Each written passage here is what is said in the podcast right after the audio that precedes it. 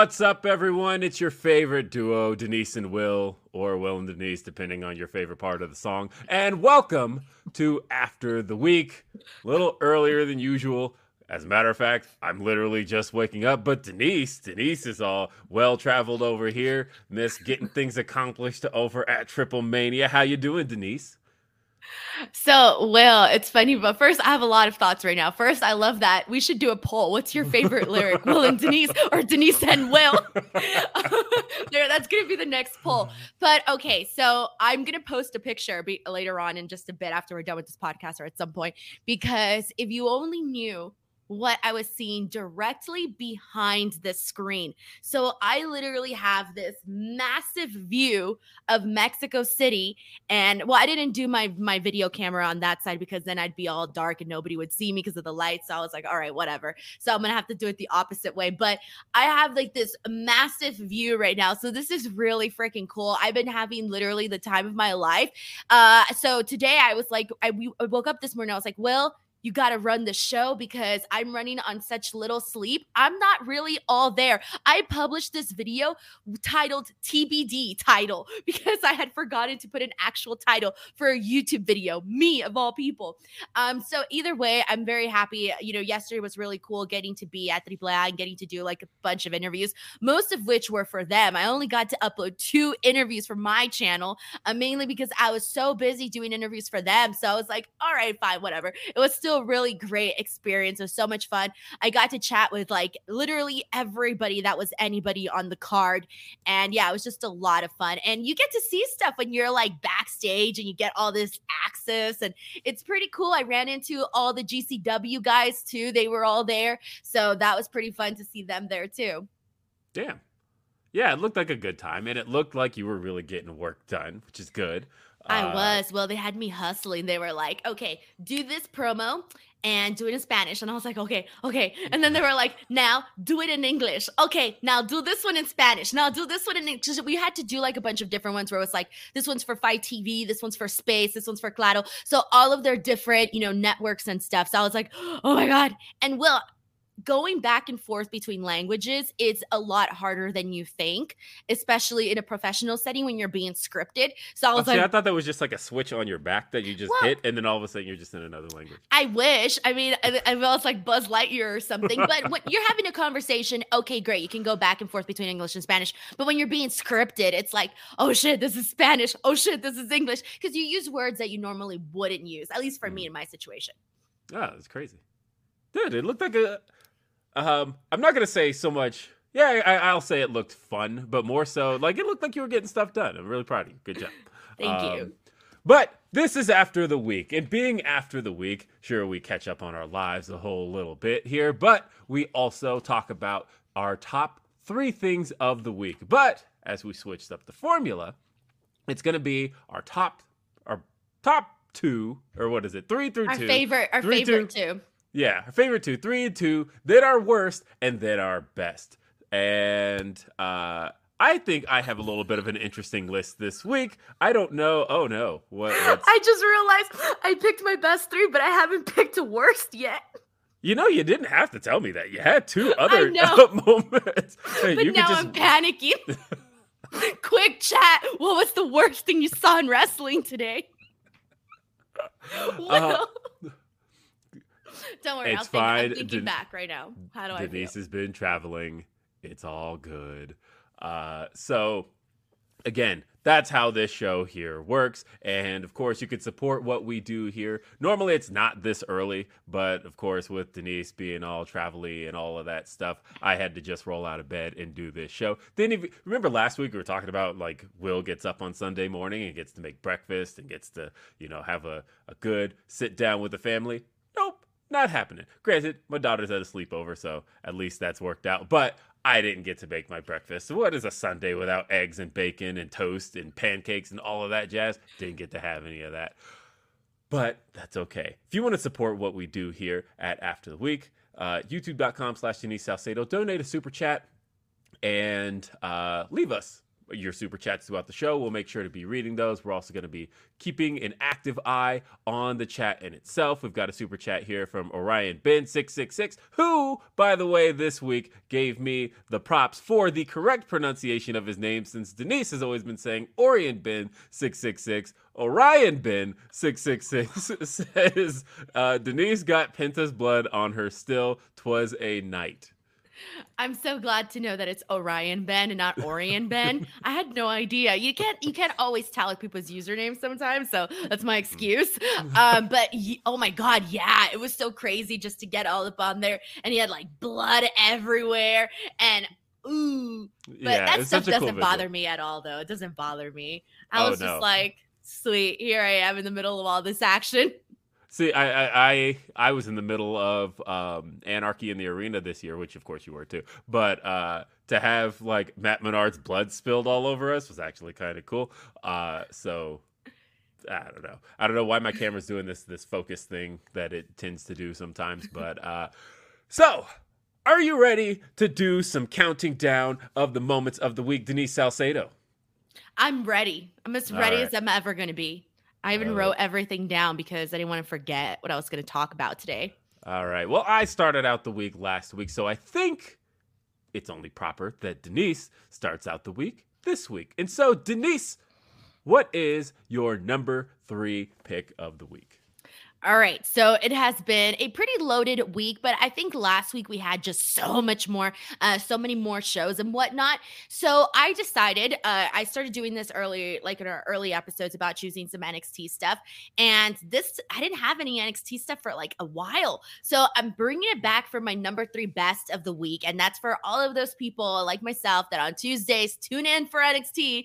Um, I thought that this show overall was a pretty good show, especially uh, just given what we had been seeing. I thought for the most part it was a solid show, but I want to give this one my number three best of the week to Axiom and Nathan Frazer in their match three of their best of three series. So the reason why I'm giving it to them is because uh, as I mentioned, you know, the NXT on Tuesdays it's not always easy to get through. Will it, it, really isn't? There always there's there's times where you know I start to question myself and why I'm watching the show, and I don't want to do that. And so I like when things are good, and that's not to say there's not other good things on the show because there has been a lot of you know good things here and there.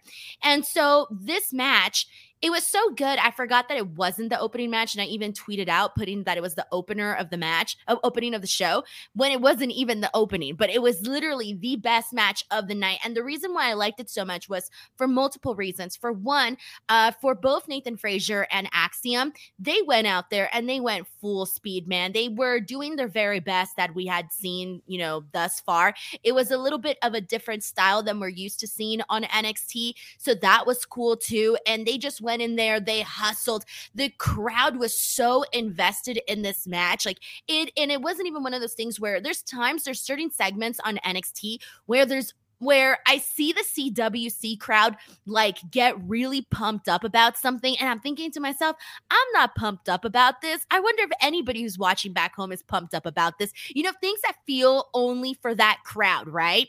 And mm-hmm. this time it wasn't that case. When they were going nuts for Nathan Frazer and, Ax- and Axiom, I was like really, really into it. And I had been hard on their first two matches because, Will, I watch, you know, a lot of lucha. I watch a lot of like, you know, I watch a lot of that. So, and that's what they wanted to do. They wanted to replicate that the first two matches. And I remember kind of like, um, seeing the first two matches, I wasn't that big of a fan of those two. And I thought, like, oh, they're really like bumping this like they're really promoting this right? Like this best of three series and hasn't been too great. Like people that saw it liked it but if you've seen other stuff you know that that really wasn't anything to really be like excited about. So I kind of went into this third match thinking, man, this is either going to be like really good or this is going to be like a duplicate of something that they're trying to do, but they can't do it. And they went out there and you know what? They proved me wrong. They did a hell of a freaking job. And I was really invested in this match. So, um, because of that, I think it just added so much to the show, period. It got me excited for two guys that I really wasn't excited about before. Funny story. For the first time in a really long time, I watched NXT this week. Did you really? I did. Uh, oh, so did you hate it? No, I like, like this match. I, I like this match a lot, actually. No, but I'm Uh, saying the and show, the show in the, general. The show. Oh, uh, I didn't even finish it, but I, I it was. And that was like the best, one of the best shows they've done. so it was one of those things where my son, my son asks me every night, uh, "Dad, is there wrestling tonight?" Because like it's my son's favorite thing is to watch wrestling, and most times on Tuesdays, um, I'm usually like, "No," because there's something else to watch. But there like wasn't anything else to watch, and so I went, "Yeah, actually, do you want to watch NXT?" And he goes, "Sure." And so he hasn't previously liked NXT. Uh, he, in particular, did not like Black and Gold era NXT, which is very surprising for. I mean, it's not surprising for a Not surprising for a child, no. Yeah, for a child, he looked at it and he, he would legit ask, "Is this practice wrestling?" Um, that was his actual question for Black and Gold NXT.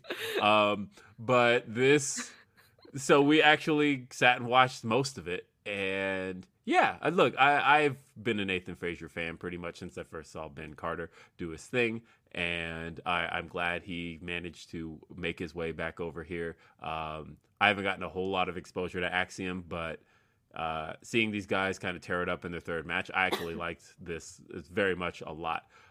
My beef with NXT is still what it's been for the last few months, which is the acting is so bad. But um, it- it's gonna take time. I recognize And that. that's a teachable lesson, Will. God. Uh, it's so bad, but uh, it, they'll get there in time. Um, That's, not even my for. issue, honestly. That's not even my issue. My issue with NXT is some of the matches because there will be good stuff, like again, Axiom and Nathan and Nathan Frazer and, and other stuff. But usually, what I notice is that they'll have like two good matches, tops two good matches every show, or at least one good match every show. But you need more than that in two hours. There's some stuff in between that's very rough. Yeah, I can see that. My number three. So, uh, for those who saw Grapsody yesterday, I did foreshadow that this week, unless something changed and nothing did, for the first time, me being Mr. In Ring guy, love in ring competition. None of my three picks were matches. Uh, so, did want to give a quick shout out though, because this was a great match week. I just thought that the non wrestling stuff kind of overshadowed it because I do want to give quick shout to Jungle Boy and Luchasaurus. I thought they had an excellent opener um, on Dynamite this week. I actually watched it a second time and it got better upon second view. Also, Orange Cassidy and Pac. I know those guys have had four matches, so it's hard to just uh, pick one over the other. But the thing I like about those two together is that uh, none of their matches have been the same at all. You watch their most recent match versus the second most recent one versus the the one they had back at Daily's Place versus the one from Revolution. They're all very different from each other. Orange Cassidy changes it up each time, and it was a very feel good moment for him to win that title and have the confetti and best friends hug. It was a perfect moment. Loved all of that. But not my number three pick. My number three pick, my friends, actually happened in the ring, but post match. Uh, we actually saw um, Finn Balor in the ring. He calls out a, a- a- he he's cutting a promo, Eh, but the promo here wasn't exactly the the thing to write home about. It was more so him calling out AJ Styles, and really, I thought AJ Styles was the shining light here. I thought AJ Styles played the audience well. Now, been following things. It was fairly predictable, but nonetheless, a pretty darn good moment.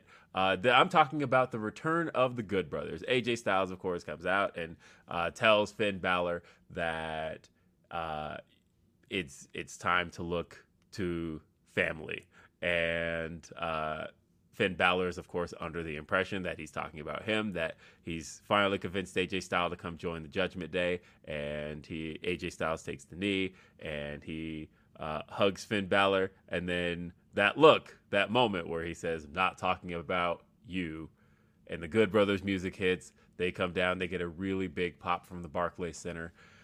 I just thought this was a good moment. Um, I know I have harped on the fact that the Good Brothers haven't exactly done anything new. Uh, that they've kind of been coasting on the uh, their Bullet Club run from nearly a decade ago. That said, people like that. Who freaking cares?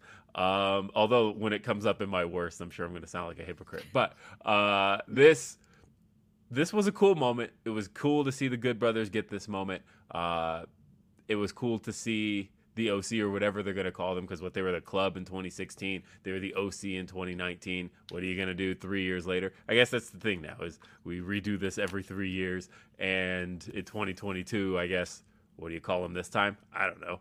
Uh, I think they're going to stick with OC, but they're back together.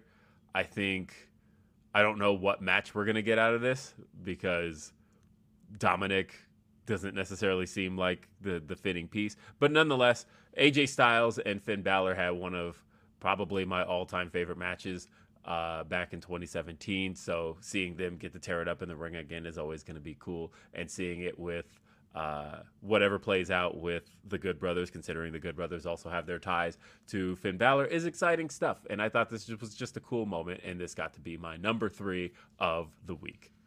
So you're gonna hate me, but this isn't anywhere in my top three.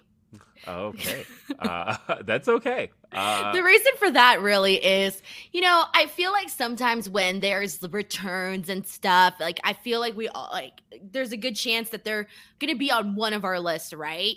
And I thought that the actual maybe it was me because we saw it coming, right? In terms of like what for me, I saw it coming in terms of when Triple H took over. It was like, okay, there's a good chance that we're going to see the Good Brothers. In that specific moment, we had this whole argument on Monday, Will, you and I, yeah. about the specific moment when I finally realized that this was going to be their official uh, debut. But I think for me, like, I did like AJ Styles in this a whole lot, especially him like swerving Finn Balor or trying to swerve Finn Balor and, you know, Finn's reaction and this and that. That was all great. But I think for me, because I've seen the concept in the past in WWE and what they've done with them, obviously things are different now. So I feel like it's unfair to kind of judge. But because I have seen what they did in the past with them, that's the only reason why I'm not so like, oh my God, yeah, I'm so excited.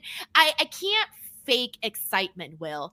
I cannot do it. Here's the thing like, I will get excited about things and you'll know because I'll be really excited oh, yeah. about it. I got two modes, man. It's either really excited or I just don't care.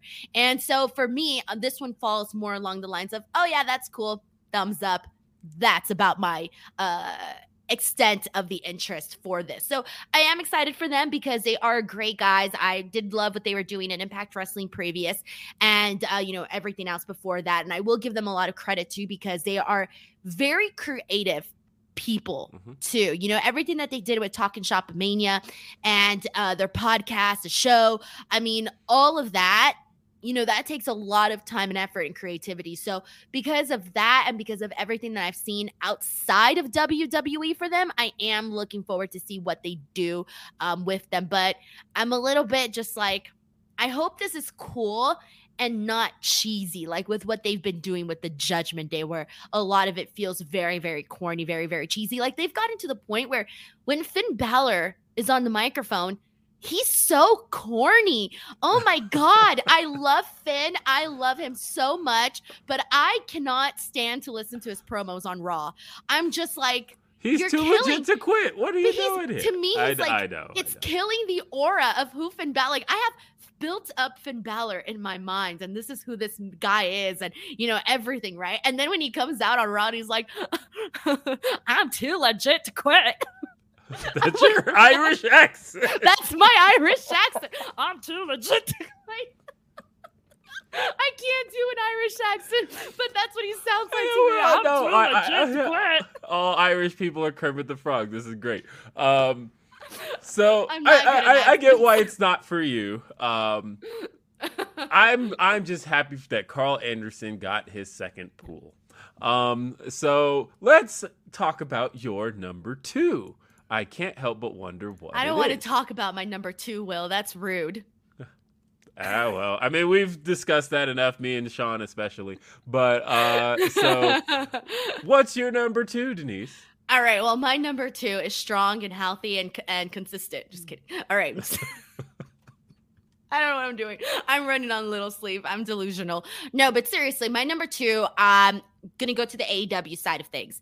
And this is definitely a moment that this person was, you know, somebody that I talked about on our last show, and that was Pac because of you know the back and the back to back matches that he did on on Rampage and Battle of the Belts, etc. So we had obviously Orange Cassidy and Pac for the All Atlantic Championship in the main event, and that within itself, I think, given even though Pac didn't have like the he didn't have so many matches that we saw. We only saw a couple with him as All Atlantic champion. I don't know how many, but we only saw quite a few. It wasn't a long reign by any means, but I did really love him as champion mainly because I just love him as a competitor. And I'll be real with you. I know that this was Orange Cassidy's moment. I knew that this was his moment to have his shine, and everybody was, you know, so excited to see him, uh, you know, hold championship gold in AEW, especially a guy like Orange Cassidy, because when you think of, you know, AEW and so many of the guys that weren't famous elsewhere, you know, he's somebody that you definitely think about and somebody that has gotten over so well with the AEW audience. So, with that being said, I knew it was Orange Cassidy's night, but they did such a great job with Pac that I was totally cool if, like, let's say they would have gone any other direction. Like, let's say they would have had Orange Cassidy lose. I know they would have been like a freaking riot, but I would have been okay with it. Honestly, I would have been okay with it. But with that being said, I was so happy for Orange Cassidy when he finally won the uh, won the belt. I liked the match. Uh, I loved how we kind of saw to me a different side of Pac during this because he was mock. Well, if you want to say different, because he was essentially mocking Orange Cassidy at the start of this match and mocking him with a oh, shtick oh, yeah. that Orange Cassidy normally does. But it was kind of funny to see Pac in that situation. But I loved the entire match. I love like how we saw a different side of Orange Cassidy where he was like, okay, I just want to, you know, win this championship and do this. And so I loved the entire thing. And when Orange Cassidy won and the crowd reaction and, you know, the confetti and everything that they did, it was such a moment that kind of felt like, yes, this is right. This makes sense for Orange Cassidy and just for everything that he has done so far within AEW. And you're seeing it right here. And it was just like, it looked really freaking cool. Like the entire moment, it was like, yes, he finally got there. So I have to say this definitely needs to be on my top three of the week. Yep. And I, I just touched on that a little bit. Um, I, again, I thought it was a really great match. I agree with you. Uh, I thought more than anything, it was a it was a feel good moment, and uh, I think people who have been attached to Orange Cassidy have needed this moment. Like he keeps coming up short. I think uh, the stat was that he's had eight title matches since the start of AEW and hasn't uh, come up. In, this is the first time he's come up with a victory because um, he's challenged for the TNT title multiple times. I think what the closest he came was the time limit draw with Cody. Uh, but beyond that, you know, he's been in world title matches he's we can't just keep having Orange Cassidy come up short. And I'm really glad that as one of AEW's top acts, he finally has gold. It was a good moment. It was a way to send the crowd home really happy, especially that crowd because it was a sold out Toronto crowd. To be able to do the crowd shots that they were able to do, I thought that was some masterful stuff. Hearing Jane play. Um, and really, that's the thing that Orange Cassidy's had going for him is that I thought both this and Jane and Where's My Mind are both great songs to have playing when you're having that kind of big moment and you're panning across the crowd. And then, yeah, when best friends even gave him the hug and they did, they got to be, give the people what they want shot, but it like was a great looking shot because they zoomed out and you see this whole full Coca Cola Coliseum. It was great stuff. I was a really big fan of this. Yeah, honestly, if it was, if this was our top four, this would have been my fourth. So great pick, Denise. Yeah, and also I do want to say too, like I remember Orange Cassidy getting so much shit because he was the chosen one for Forbidden Door, eh, and, and like I just remember thinking like, no, this match is going to be great. This match is going to be great. And for so many people, it was match of the night. And I just remember thinking about how like, I don't know, that to me felt, you know, when someone's just like shitting on you, or like a huge group of people are shitting on you and shitting on you, and you're like, nah, I'm gonna prove them wrong. Uh-huh. And I'm happy to see where Orange Cassidy has gotten to. And also, and you may know this more, Will, but isn't Orange Cassidy always getting like the top most viewed videos on AEW's YouTube channel? Like, um, I recall going up there and constantly seeing Orange Cassidy videos as like the most watched for like certain periods of time. So that I feel like so that's he, something to note too. He the fans, like he very much is uh, for new fans and um, their consistent base alike. Like, yeah, the number one viewed video I believe on AEW's YouTube is like that kid dressed as Orange Cassidy that they brought in the crowd. But then I think the original Pac match is like in their top three uh, most viewed videos. So yeah, it's he It's definitely yeah he does well for their numbers. I think it's like him, Moxley, and Punk are like you put them in a thumbnail and you can almost guarantee people are gonna view it. Uh, so And also, like, even just like little thing, well, not little things. I, I wouldn't count this as little, but when you go to a show and you see so many fans dressed up as one guy, mhm. I feel like that's definitely something where you're like, you got to pay attention to stuff like that because the fans are telling you who their who their favorites are. So yeah, so just some love for Orange Cassidy on this podcast today. Oh, and I'm drinking or- orange juice. Maybe Look that's that. why. Maybe that's why I'm like Orange Cassidy this, Orange Cassidy that, because I was drinking orange juice. Well, Denise, I'm going to give you a couple minutes here to really think about what your worst pick is about to be. Uh, and Oh, I had it and then I lost it. Oh no, No, I did have it. That Orange Cassidy win, by the way, is like five thousand views away from a million. So um, Nice. that's another one that has done well for them numbers wise. Uh, but talking about our number uh, two, my number two, um, which is also solid and consistent. Uh, but we for are- you, Will. I'm proud. Yes. My number two moment. Look, I got some uh, grief last week about Bray Wyatt's Oh, I uh, saw. debut and me making it number three. Uh, Yet So- nobody didn't say anything about me not even having it. you didn't even three. have it on your list, but me making it number were- three. You were getting all the shit for that. I was like, oh no, poor Will. But I was like, like- all right, it happened. Wait, wait, wait. I know, and I thought first off, I this is top three things of a really, really busy wrestling week. By the way, somebody almost just made a cameo in the background there. Um, but number three, My background? uh huh. Oh. Um, but the uh number three, out of a week that had so much stuff. I, I still liked it. Anything on our list is us saying we like it. Just keep that in mind. Um, so I gave Bray Wyatt number three last week. Got some grief for that. All right, fine. I'll move him up a spot. Bray Wyatt moves to number two for me this week. Um, and that, again, liked it a lot. Bray Wyatt's appearance on SmackDown is what I'm referring to. Um, I I could just kind of sense it in his mannerisms throughout the uh, throughout his return at Extreme Rules that something felt a little more human about the way he was um, acknowledging the crowd as he's looking off at it, acknowledging the pop, the way he looked at the camera when he gave his, I think he said, "I'm here." Um, just the way he did it, it felt a little more human than before. And so here, we very much saw a, a much more human version of Bray. The things I loved about this, by the way, uh, look, I know they're an easy target, but that's probably justifiable because they stink. But um, Def Rebel makes awful music. And so, what was really nice here was uh, hearing Bray Wyatt's Code Orange theme, which was very good.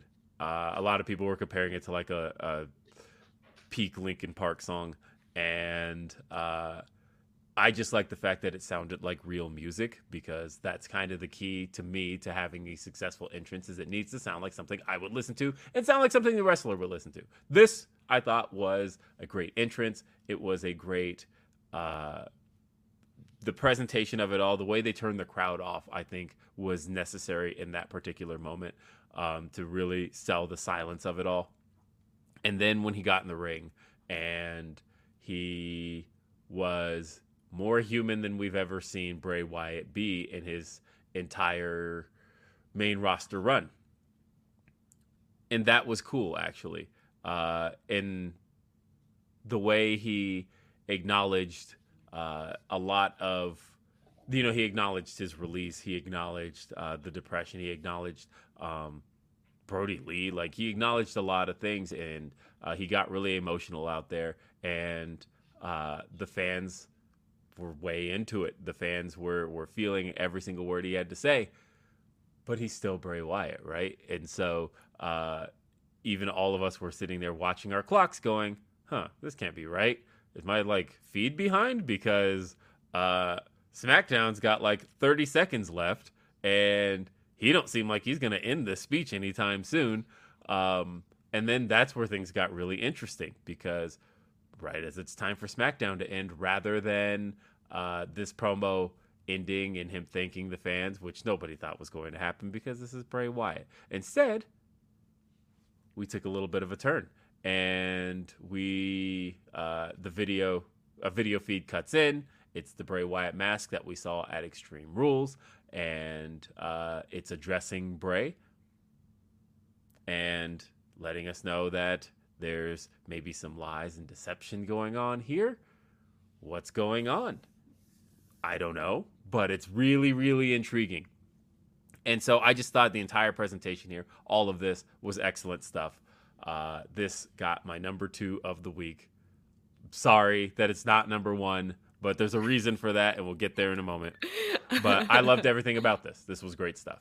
I'm actually trying to think about what your number one could be, and it's not popping into my head as as okay. easily as some weeks do. Because there's some weeks where I'm like, oh, then it's gonna be this. If it wasn't that, it's gonna be this. And clearly, I'm not thinking right now what it can be. All right, I'm ready to talk about my worst will. Okay. All because right, I got to tell you, I was thinking, you know, I feel like every week, and the point of this, you know, why we do the worst of the week is I feel like to let out, I don't let out, like vent or just mm-hmm. really mm-hmm. normally my worst of the weeks i'm real i feel pretty passionate about like last week when i was going off about bully ray i felt very passionate about that this week i don't feel like there was anything that i'm super passionate that i like just thought oh god this was the worst thing i saw god i'm so upset and i was trying to think back like okay what were some things that i didn't like on some of these shows and at first i was going to go one direction and i decided not to go that direction because even though it, I didn't really think it was the worst because okay, so I'm gonna tell you about what I thought I was originally gonna choose. I was gonna choose the whole Rey Mysterio, uh, Dominic Mysterio situation, and but I didn't think it was the worst in the sense that it was more so the worst for Rey Mysterio because just so much of it didn't make sense. Where like he went to Triple H and was like, "I'm at my breaking point. I'm going to quit the company." Oh well, you're in this match, and I don't want. I didn't want to put this at my worst because I really liked that match, and now he's going to go into this match with Gunther. So technically, it's the worst for Rey Mysterio because he kind of, you know, he basically kicked him his own self. What's that saying where you step on your own foot? Yeah, what's the you step on your own? I mean, I, I don't know where you're going with God, there's stuff. a saying. There's a saying where you basically like fuck it up by yourself. Like you fuck up your own self.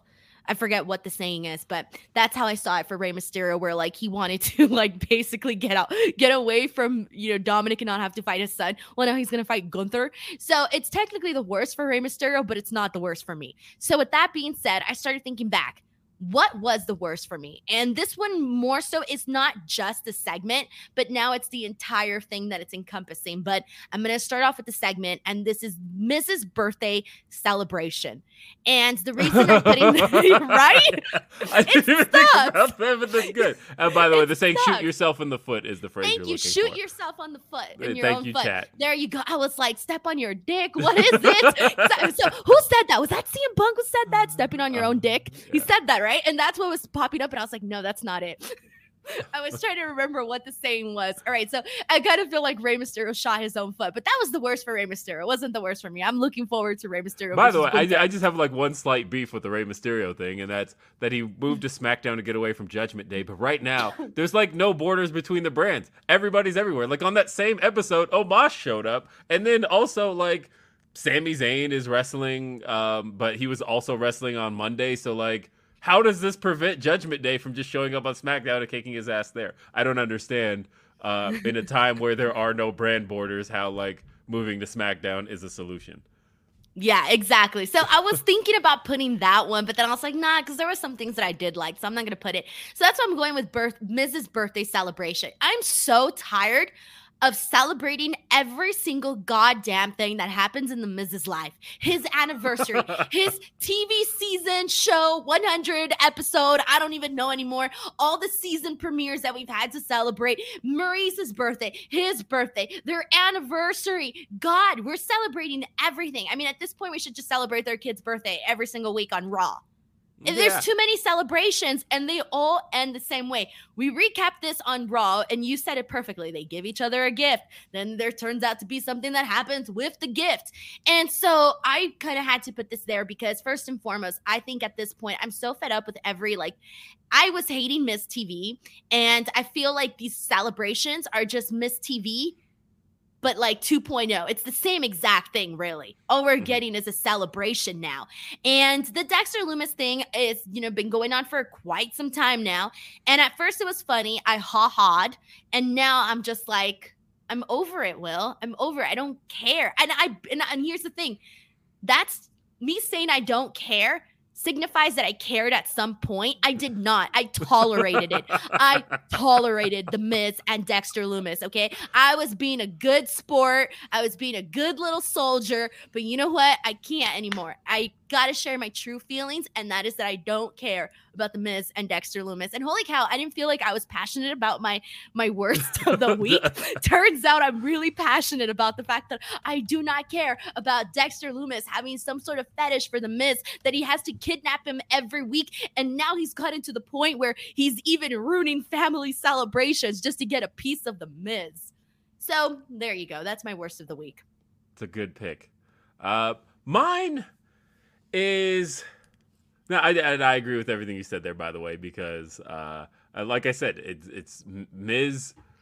We've done these celebration segments with the Miz. They never end well.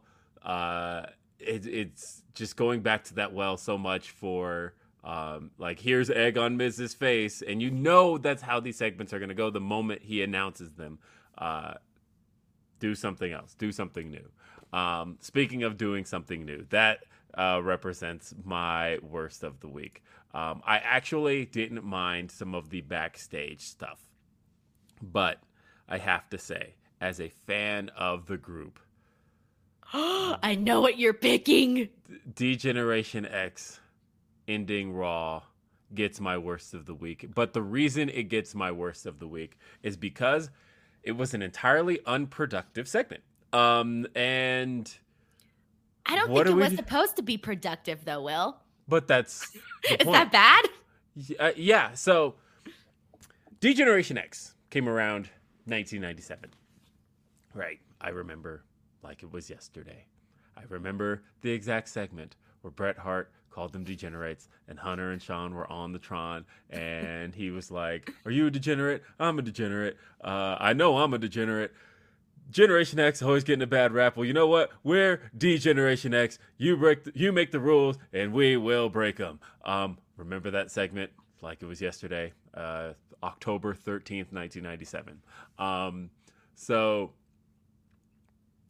I love DX. All right, I, I I especially love DX as an army. I was a really big fan of of Hunter's run as leader of DX. People who followed me a long time have know there's even a running joke about that.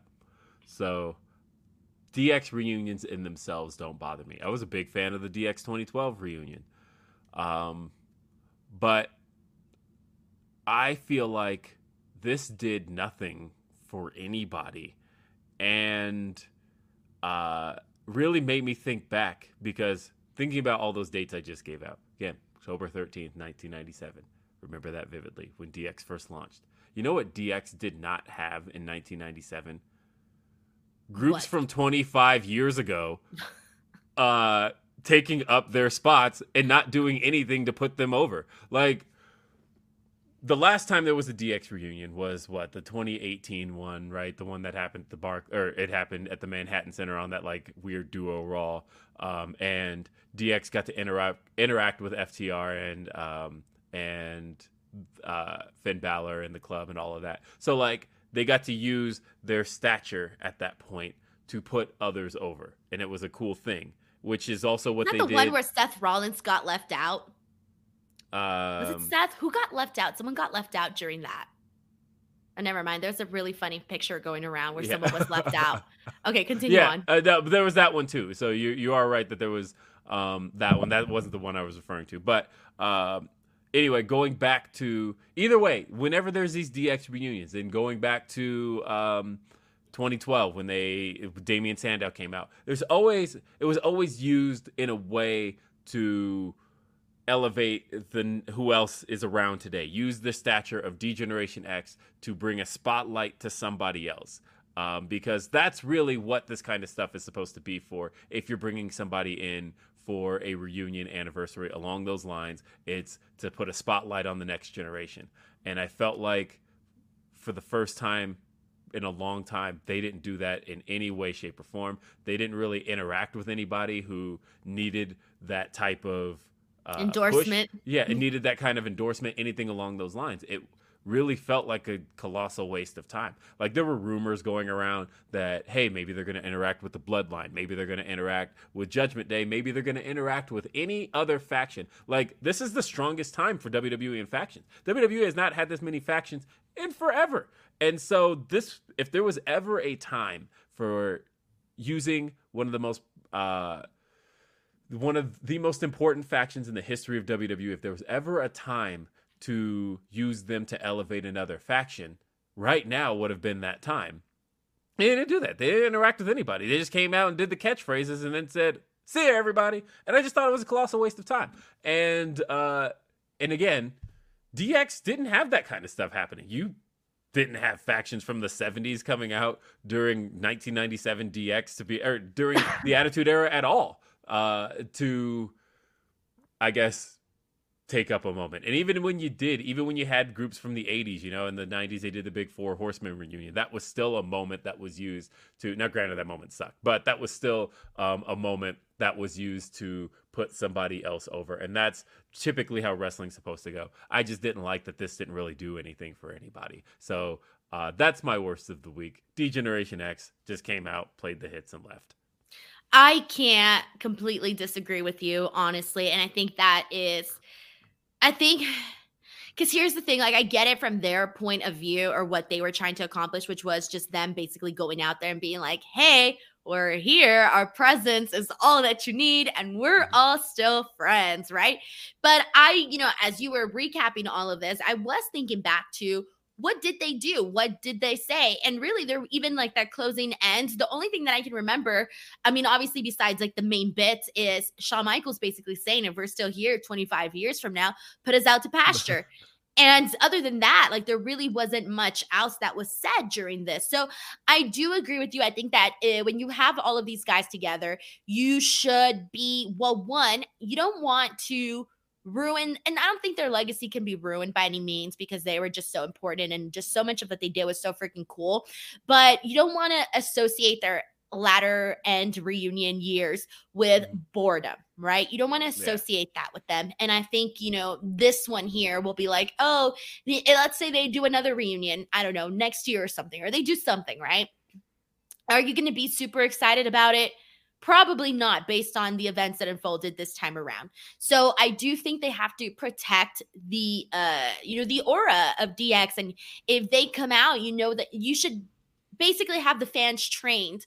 These fans especially because so many of these fans that we're seeing there's so many kids, there's so many teens that maybe don't know about DX or they grew up in a different time period. You just don't know. Not eh, just because you know something doesn't mean that everybody knows it, right? Mm-hmm. So you want to make sure that people know like when they come out you're gonna see some cool shit right? Things are gonna go down. Um because only stuff like the opening intro that they did at the show i thought was better than what they did the closing of the show because i was like okay it was kind of funny. You see triple h with little headset on and then you know they make the cock jokes yeah. and this and that. You're always gonna laugh at stuff like that okay fine but other than that there really wasn't anything else so while like i love seeing dx come out and I, that's i was shocked when you said it but then when i started to think about it there was no substance to it other than here's dx accent.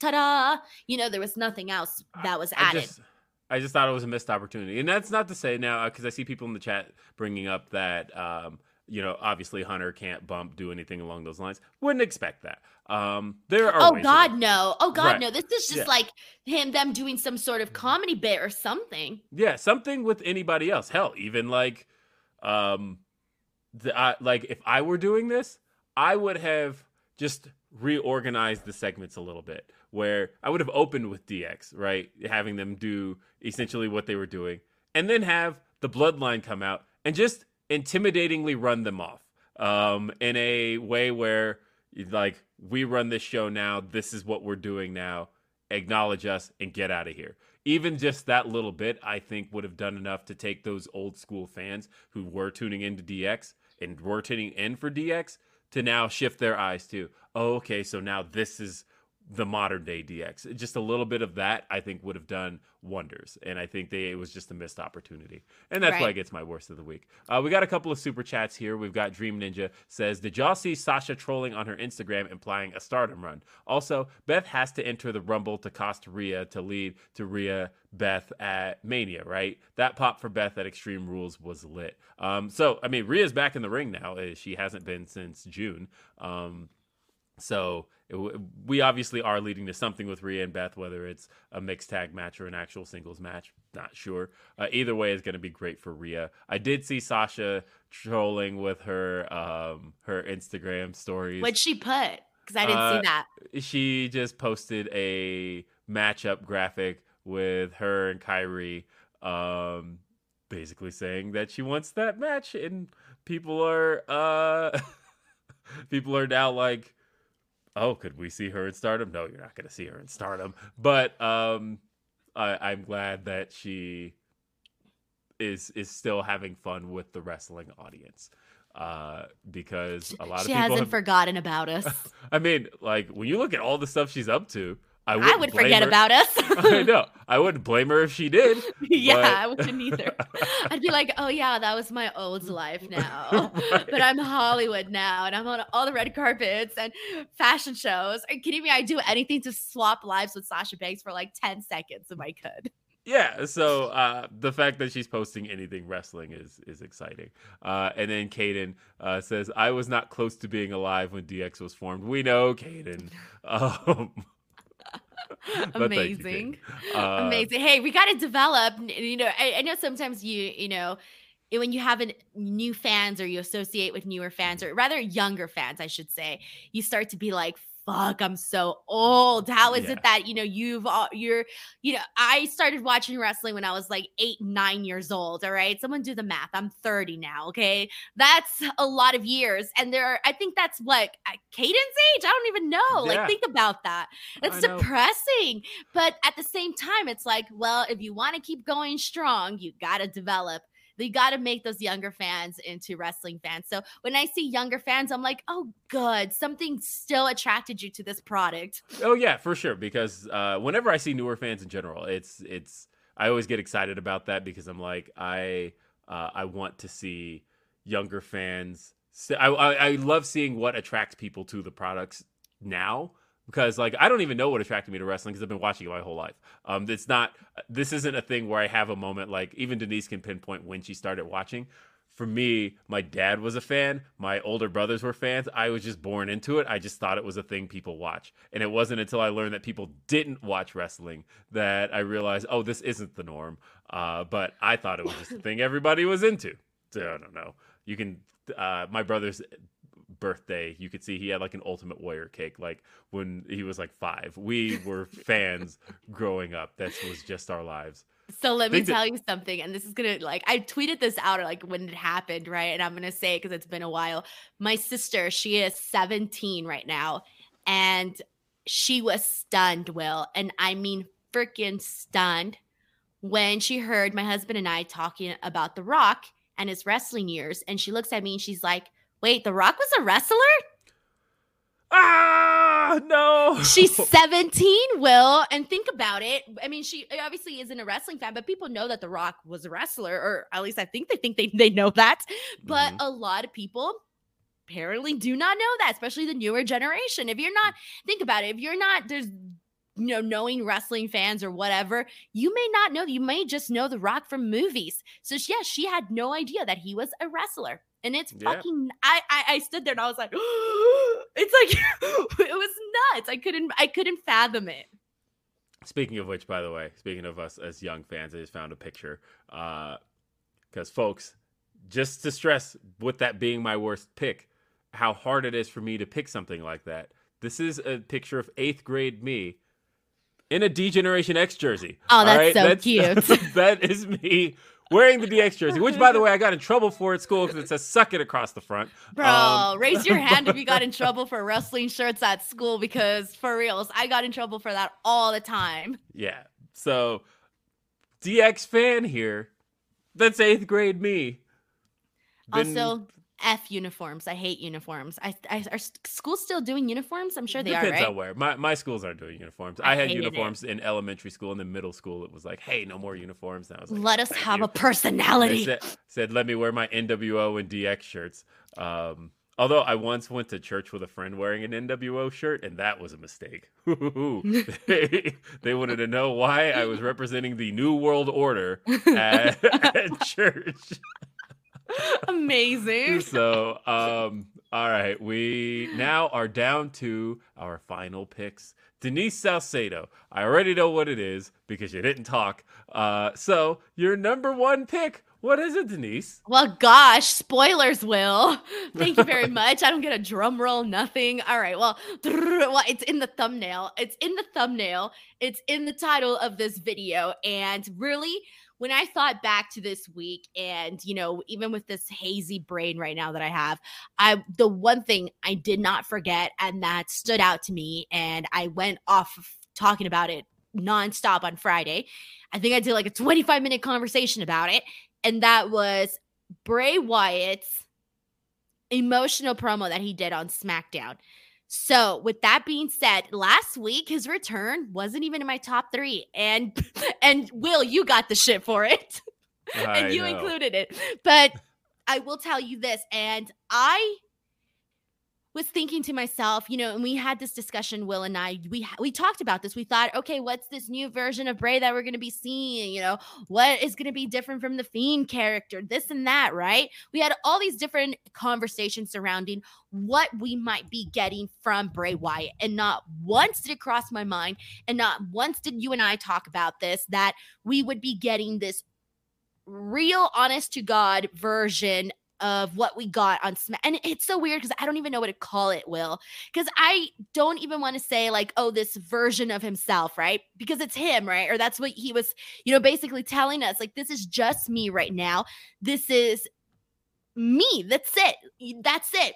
And I don't know how this is going to look moving forward, but how it looked on Friday night was a once I feel like a once in a lifetime moment, especially for Bray's career, because when he left, when you know everything ended with him in WWE, we didn't hear from him. We didn't hear from him for such a long time, right? And so him coming out there and saying all of these things and getting very emotional and looking like he was holding back tears and talking about these real life things. Well, I couldn't help but to just I feel that everybody watching related to something that he said. When he was saying that he felt his career was over, that everything he had done didn't mean anything, that he felt he pretty much felt like worthless, like everything was, you know, the shits and him talking and opening up about that, losing his confidence losing his way. So many of us i'm sure eh, i know i have lost my way so many times and hearing somebody that is had a career like bray wyatt that's you know famous like bray wyatt that has money like bray wyatt's on tv like bray wyatt talk about these things that you don't always think that people in those scenarios actually deal with. Hearing him talk about all of that it was very, very not just eye opening, but it was just so relatable and refreshing to hear. It was refreshing to hear that, you know what? Things weren't going right in my life. And I just, I, it was the way he said it, how he said it, all of it. All of it, I just thought, man, this is so freaking good. And I hate to say it because it's someone's life and I don't want to be like, oh, that's good that you had trauma or bad things happened or whatever. But just the way that he opened up to everybody and just the moment itself was really great. And, you know, him talking about, you know, losing his two friends. And that was just something where you're like, fuck, you know, it, it it's one of the, and, you know, obviously Brody and you think about that and you just think about it takes you back to that time period right when you know everything happened. So i just feel he did something that was completely unexpected. I don't really feel people really expected for him to go out and say all the things that he said and he kept you hanging on to the point where they played when they played that little video and the show ended i was kind of upset. I was like oh damn it. I wanted to keep hearing what Bray Wyatt had to say about this time and period in his life. I wanted to keep knowing what was happening there. And so for me, I thought that this was a win all across the board. I love the music. I didn't know the name of the song, but people in the chat helped me out on Friday and I forgot. You said it was Code Orange, Orange Code. What is it? What'd you say? The band. Oh, the band. Okay, see, there you go. See, I don't know the band or the or the song name, but regardless, I did like the uh, you know the very mm-hmm. rock feel where he's walking out and you know you really just hear the music and you're just vibing with the music. Because you first get the initial crowd reaction where everybody popped for him but then afterwards it was kind of like everybody was like in a trance or like okay let's just watch see what happens and you're just really hearing the music. So i like this man. This was a win. This was a win and god wwe right now coming off of this they have something precious in their hands. So i really hope that they like you know, really take care of it and keep giving us some good bits there. Also, but I will say this graphics guy, whoever's running graphics in WWE, get your shit together because they really fucked up with the up next, the up next, and then finally tonight graphics. I'm like, bro, come on. Y'all got us excited. And we all, like, I was expecting Bray Wyatt to close out the show. But when you put a graphic that says up next, I'm thinking, oh, okay, well, he's going to come up next. Yeah. That, uh, and granted, having worked in control rooms, I know how that mistake gets made. My guess is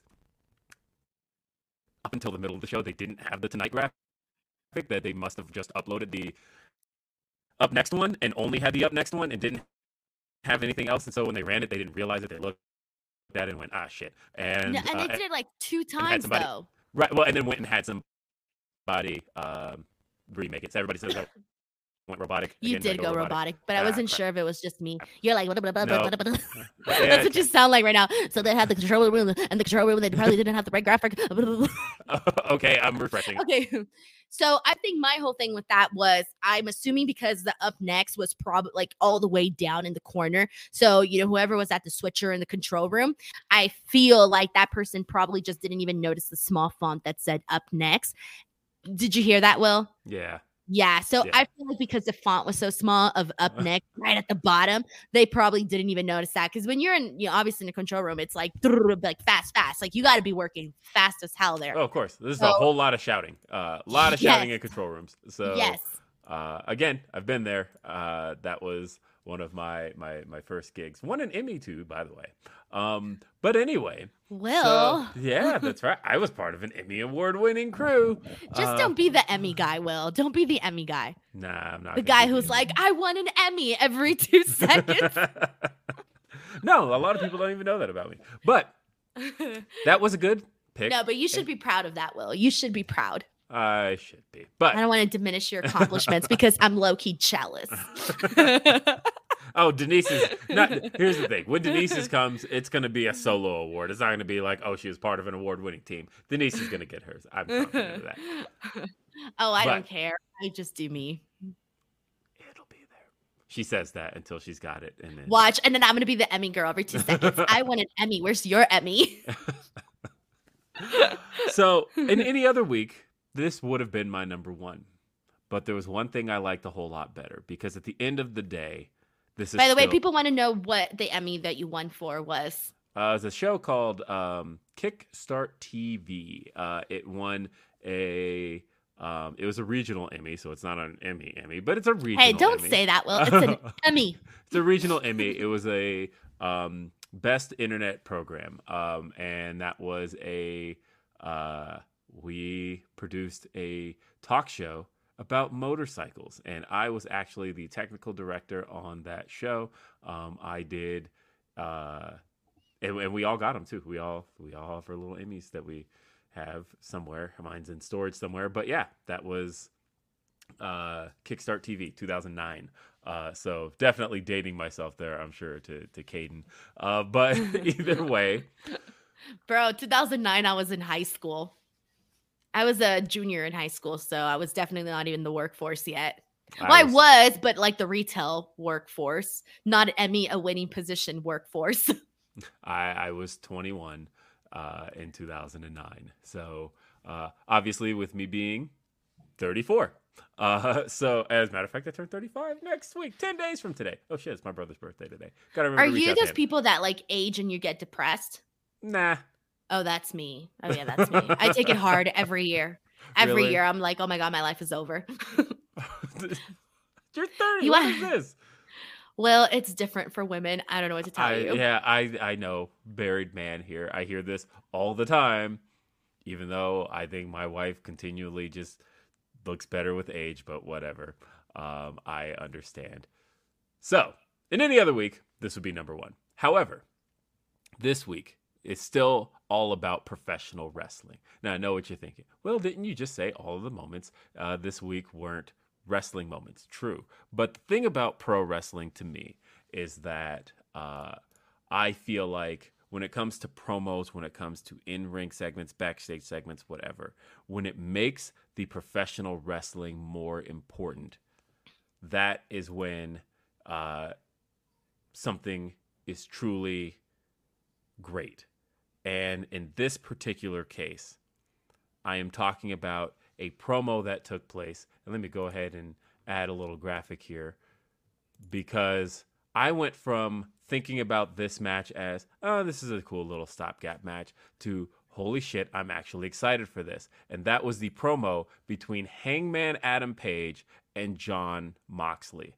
I loved everything about this from the moment Jon Moxley came out and reminded us of how important the AEW World Heavyweight Championship is. He talked about how um, when it comes to this championship you have to it's not easy. He says you can't have anxiety. Uh, it does the championship can't wait for that. Um, that some people crumble under the pressure and self-destruct ooh wonder who that was a shot at. Um, but he talked about uh, and he said some faster than others. Uh, and he talked about how being the champion is a dirty job. You got to be ruthless. Uh, you know there's always a target on your back all of those things. And even though it's a thankless job, my God, Jon Moxley loves this job. Again, Jon Moxley has done a wonderful job of putting over the world championship and making sure that you know that this is the most sought after thing in the company. Then out comes Hangman. Hangman, of course, gets in Jon Moxley's face, and at first he tells Moxley that he is. Uh, he's thankful for the things that Moxley said about him last week. That uh, you know, he talked about Mo- uh, Hangman as a performer, and Hangman said that it's that coming from Moxley that means a lot to him because he sees Moxley as an ideal father, a great husband, and a great performer. But Moxley said one thing in all of that that really set off Hangman. He called him a nice kid. And my God, the way that that set Hangman off, and the way that he then reminded us that being champion is one of the most important things to him, and how he talked about um, everything he's been through. And he even brought up some stuff that seemed forbidden, right? He talked about disappearing uh, friends, and he talked about how his best friends in the Dark Order are, are disappearing one by one, um, which is a true thing. But then he talked about how his previous best friends have all disappeared. Oh my God, finally, some, at least a little bit to talk about that issue there. Uh, and how, you know, he, he mentioned things about um, his, you know, he's put people in the ground in the last couple of years and he's brought new life into this world, just like Jon Moxley. And he's done all of that because, like Jon Moxley, he is a man. Punched himself in the face a couple of times. I was worried he gave himself a black eye, uh, but he, he punched himself in the face a couple of times. He bloodied himself, but he used that well because when he came to that ending line where uh, he told Moxley that uh, he's got two things, and that is his shot and his word. And uh, and next week he's got his shot and he's keeping his word and he wiped the blood on Jon Moxley's white shirt and told Moxley that he was coming and his word was that he's going to become the next world champion. That the last time he had a championship match was against CM Punk. He hesitated and it cost him everything. He's not going to do that this time. I they went from a match that felt like uh, you know, it's gonna be a nice little stopgap match before Moxley gets on to MJF. To holy shit, I want to see this. And they did this in one promo. This is pro wrestling to me. This is what promos are supposed to be. When you can take, when you make the in ring product feel more important. When you make us want to see what's going to happen in the ring, ultimately you have done the best job at pro wrestling imaginable. And this did a phenomenal job. I walked away from this feeling Hangman. I felt for Hangman because there are times when, of course, yeah, 35 years old. Sometimes you give older generations of people who look at you and go, oh, yeah, he's a good kid. And I'm like, the fuck are you talking about? I own my house. Like, what do you, what is this? Um, but, um, you know, I, I, felt that from Hangman because that can happen to um to people sometimes. But then at the same time, like Moxley has this demeanor of prove it, prove everything you're saying here, because to me, I don't see that guy. Uh, and until I see that guy, you're not good enough to hold this world championship. And I just thought, what a way to make the world championship feel like the most important thing on the program. And I thought they did a phenomenal job here. They sold me a ticket, even though I'm not buying a ticket to Cincinnati, but uh, they made me want to see this match. My only gripe with it was uh, really the fans.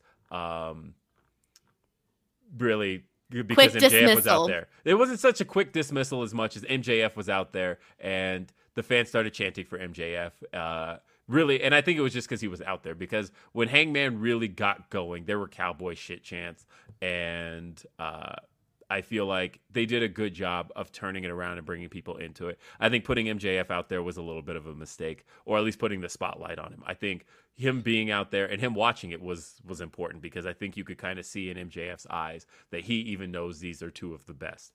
But uh, again, I just like this. I loved everything about it. I loved Hangman's intensity. Again, when you're making pro wrestling the most important thing on the product, you can't lose. Exactly. So honestly, for me, I loved this promo. I thought it was really freaking great with Hangman Page really going out there and just confronting Jon Moxley. And I loved when right away he was saying, uh, you know, you did you really call me a kid? And just how much insult that he took from being called a kid. I thought was freaking great. And then him just going off and saying, like, I'm 31, I'm a man, and he starts hitting himself in the head. I legitimately thought this was probably one of his best promos of all time. And I know he's had some some really great ones, and maybe this is recency bias, but legitimately, this one was really freaking great. And that's the thing that I kind of felt uh, immediately afterwards. I didn't want to hear the MJF chants right away. I just mm-hmm. thought, dude, were you guys like we just got this amazing freaking promo from Hangman Page and I felt like the moment was really quickly shifted into back into MJF. So I did kind I that was the one thing where I kind of felt like if you were watching from home, you knew that that was Hangman Page's moment. And it didn't read like that immediately following that promo. So I will say that that was a little bit where I kind of struggled the same way with the fans and their reactions. But I just gotta say, man, Hangman Page, like you said, mm-hmm. this went from a match of, yeah, you know, I'm appreciative of the match. I'm, I'm gonna look forward to it. You know, it's gonna be a good match too. You know what?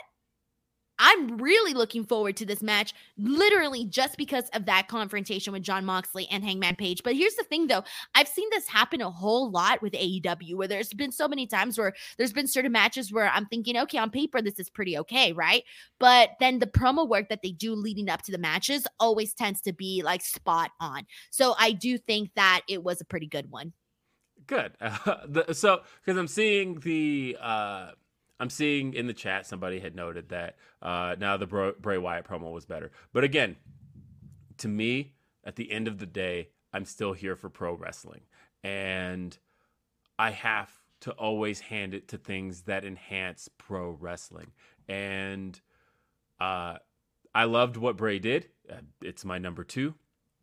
Um, the only reason it wasn't number one is because there was something else that was passionate, that was intense, and it made me want to see something happen in the ring. With Bray, I'm still not there yet. I still don't know what's going to happen wrestling wise with him. Uh, I'm intrigued, but there's still nothing wrestling wise happening here. So it's good stuff when I start to see it move forward uh, with even a feud or anything along those lines. And I know we're going to get there. So I'm not saying it's not going to get there. Uh, then, of course, that's the stuff that moves up for me. But at the end of the day, this is pro wrestling. And I love pro wrestling. I love seeing stuff in the ring. And I love being given a reason to care about what's happening in the ring. And that's what they gave me here. Uh, we got a super chat here. Uh, this one's from Mr. CJ Lilly. It says, Hey, you two, I want to know why people want Liv to replace Alexa as Sister Abigail when she's had no reason to join him. And also, I hear people saying they want more a more real Bray, but that's what you said about Alexa, who needs an edge. Um, I don't think Alexa needs an edge. I think she's got enough personality to definitely carry her to the point where it here, like Liv Morgan was somebody that definitely needed an edge. Alexa Bliss to me feels a little bit more natural, like when she's just doing like you know her little Miss Bliss stuff, and you know she comes through with a lot of sass. I don't really think she needs like the edge.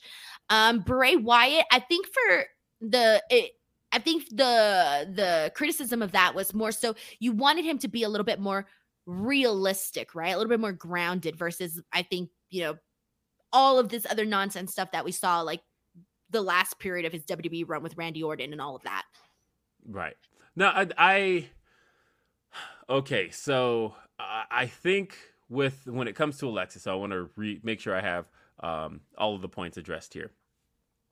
I think when it comes to saying uh, wanting a more real Bray, uh, I, what I mean by that when I say it is that um, I don't ever want to see anybody like burned alive again and uh, come back to life and mean and, not and and come back nothing. to life and not have a funeral like the next day on Raw. Like that's that can't happen again. Uh, and that that's what I mean when I say I I want to see.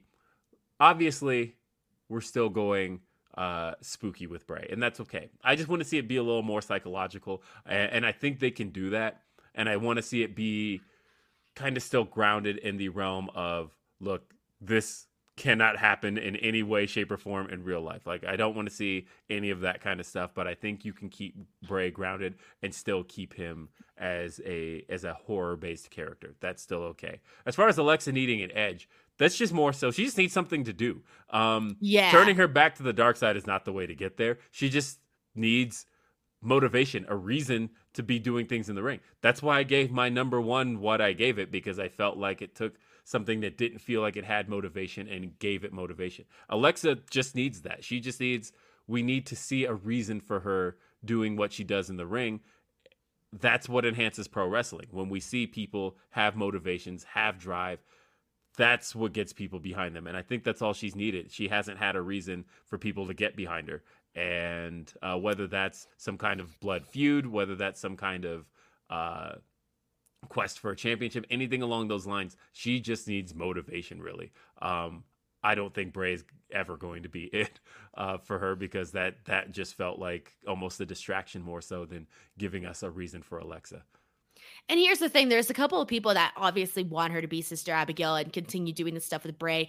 I personally just want her to redo something different, just her on her own. I don't really care for, I mean, I wouldn't mind if she, you know, started doing stuff with Bray, but I just don't really want that. I kind of want just Alexa Bliss to be Alexa Bliss. That's my favorite version of Alexa Bliss. Just her being herself, being cool, coming out there with all of her cosplay costumes that she does, and just really showing that portion of her to me is my favorite version of her. Yeah, uh, I, I I agree. Um, so yeah, that's that's it. That's after the week, by the way, folks. Uh, and thank you for joining us. Uh, leave us your feedback. Let us know what you thought of our picks, whether you agree, whether you disagree. We want to know what you like, what you don't like about this show, even if it's me, um, and even if it's Denise. Let her know on her own channel. Be like, Denise, I hate you. Um, I but- don't care if they hate me or not. I'm making money. Well, you got to have this new mentality. Whenever people hate you online, you just got to realize, like, so the fuck what, you know? Keep moving forward. This is your life. You do what you want to do. I don't care about any of that. Uh, but I do want everybody to still give us your feedback. Let us know, especially when it's constructive. Either way, uh, because we enjoy doing the show. We love doing the show, no matter what location we're doing this from. I can't wait to figure out how we're going to do this from uh, New Jersey in a month, but uh, I'm sure we'll figure it out.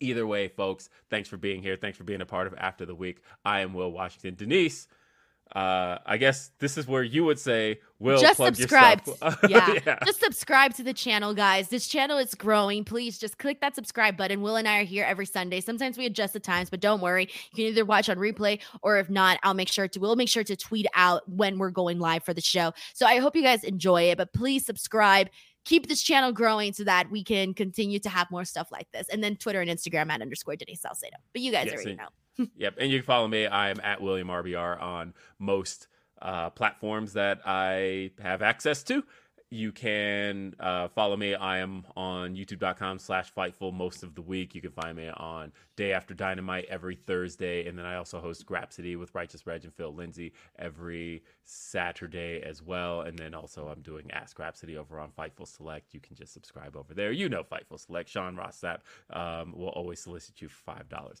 Uh, but other than that, folks, that's it for this edition of After the Week. I'm Will Washington, Chief Denise Salcedo. We'll see you next time. Have a great week. Peace.